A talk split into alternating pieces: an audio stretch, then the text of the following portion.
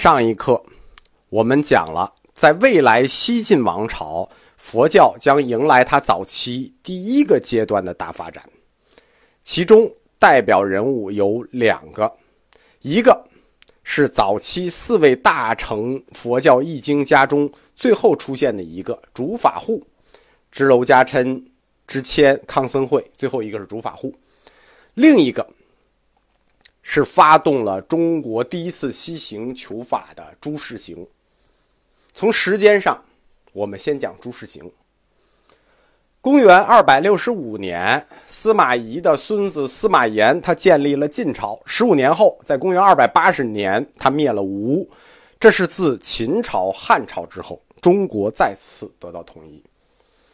开国君主一般都是比较英明神武的。新朝初建，经过晋武帝的励精图治，帝国的荣光与声望就很快的恢复了，社会又重新走回了繁荣与秩序的轨道里。在公元二百八十年左右，西晋帝国就与西域诸国重新恢复了历史上的关系，这些国家再次承认了中国的宗主国地位，接受了中国国王的封号。这段历史时期，我们在日本史中也会讲到。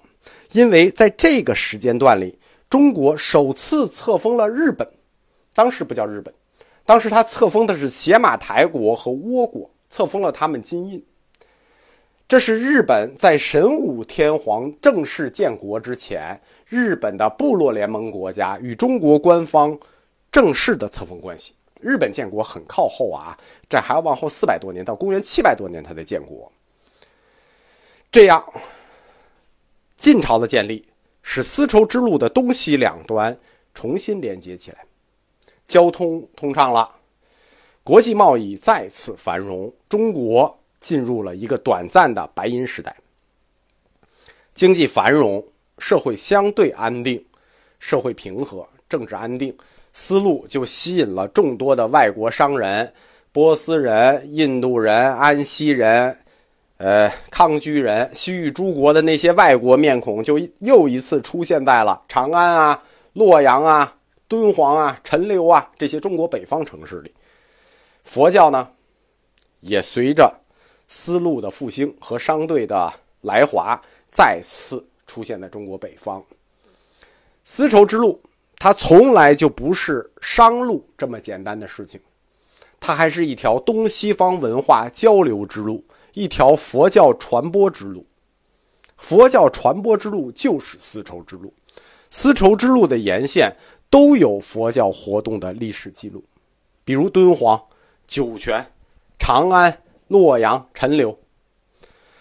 用大佛学史观看，这些城市存在佛教的早期活动记录，说明什么？说明一个很大的问题。我们回头看那个历史，当时中国是什么情况？绝大部分的地区，百分之九十九都是农村，城市本身就少，城市本身极少。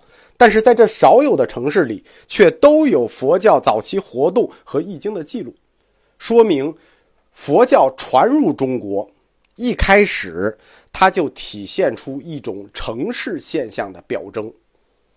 城市现象。是佛教发展的一个必然规律，这就是大佛学史观的一个价值，它可以倒回去，从理论上推测历史的真实。前课我们讲过，早期的传教者，他们是随商队而来的，那商队到一个城市去做生意，要长期驻留，然后形成了聚居区，佛教在这些聚居区里作为最早的立足点，然后向周边去扩散。佛教沿着这些城市一路传来，每个地方不光有传教者的遗迹，它还有一些传入的经本。这个事实就构成了中国第一次西行求法的路线图。你只要沿着丝绸之路逆行回去，搜集佛经不就行了吗？既然一路传来都有经本，你只要逆行回去不就 OK 了吗？最早的传法者。用一个流行词说，逆行者。第一个想到去西行求法的人是中国僧人朱士行，河南人，生于河南许昌，在公元二百五十年左右在洛阳出家。最初学习的呢是支娄迦谶所翻译的《道行般若经》。这本经书我们前面讲过，翻译的比较粗糙，对人的理解形成理解障碍。但是没有办法，这是当时唯一传入中国的大乘佛教般若类经书。中国南方的情况要比这好得多，因为南方有经过支签润色的《道行般若经》，还有一本《大明度经》，相对都比较好懂。但他当时并没有传到北方，有两个原因促成了朱士行下了西行求法的决心。第一个是我们刚说的这个，就是《道行般若经》过于晦涩难懂。第二个，当时学习《道行经》的人可能已经知道了。道行般若只是般若经这一大套中的节选本。前面讲过，支娄迦谶翻译的时候是通过一本这个印度流浪僧人带来的节选本翻译的。那么，是不是七行去就能找到一个更完整的本子，完整的道行般若经？Very good，加十分，朱世行老师猜对了。这就是他后来西行求法取回来的两万五千颂般若经。道行经呢，是我们中国本土最早的般若类经书，它的完全本有多大？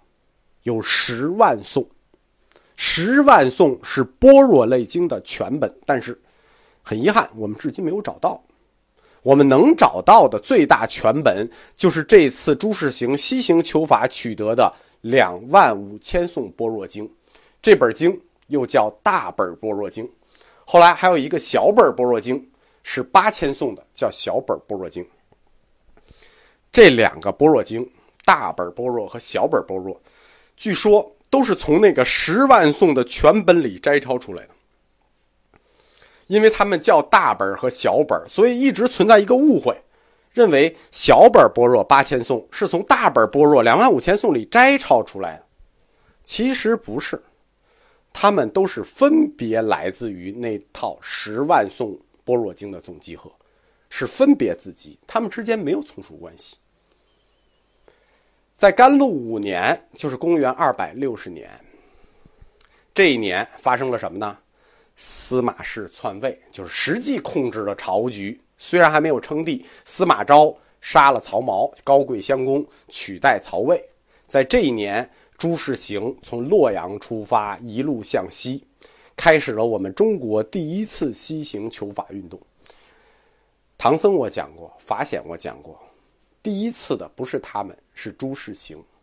朱士行这次西行求法的目标简单明确，就是要找到一套全本可读的般若经。实在不能忍这个道行经了。取经的理想，它背后是一个求真的执着。为了求真，不计生死，它完全契合大乘佛教无畏精神这一根本宗旨。为了求真的理想，中国历代佛教探险家西行而去，为了全面的去理解佛教。去西行寻求佛教的圣典，一路向西。我在法显课里讲过，宁可西行一步死，绝不东归半步生。他们的崇高理想使他们区别于一般的朝圣者。在后世僧史中，我们有一个专门的词称呼他们。我们前面讲他们是逆行者，这个专门的词叫求法者。佛教的传播。它是沿着丝绸之路而来的，一路经书遗留，所以朱士行非常的运气，他无需走多远，甚至没有走出中国，搞定了，第一次西行求法的目标就达到了。在新疆的于田，他成功的找到了两万五千颂般若。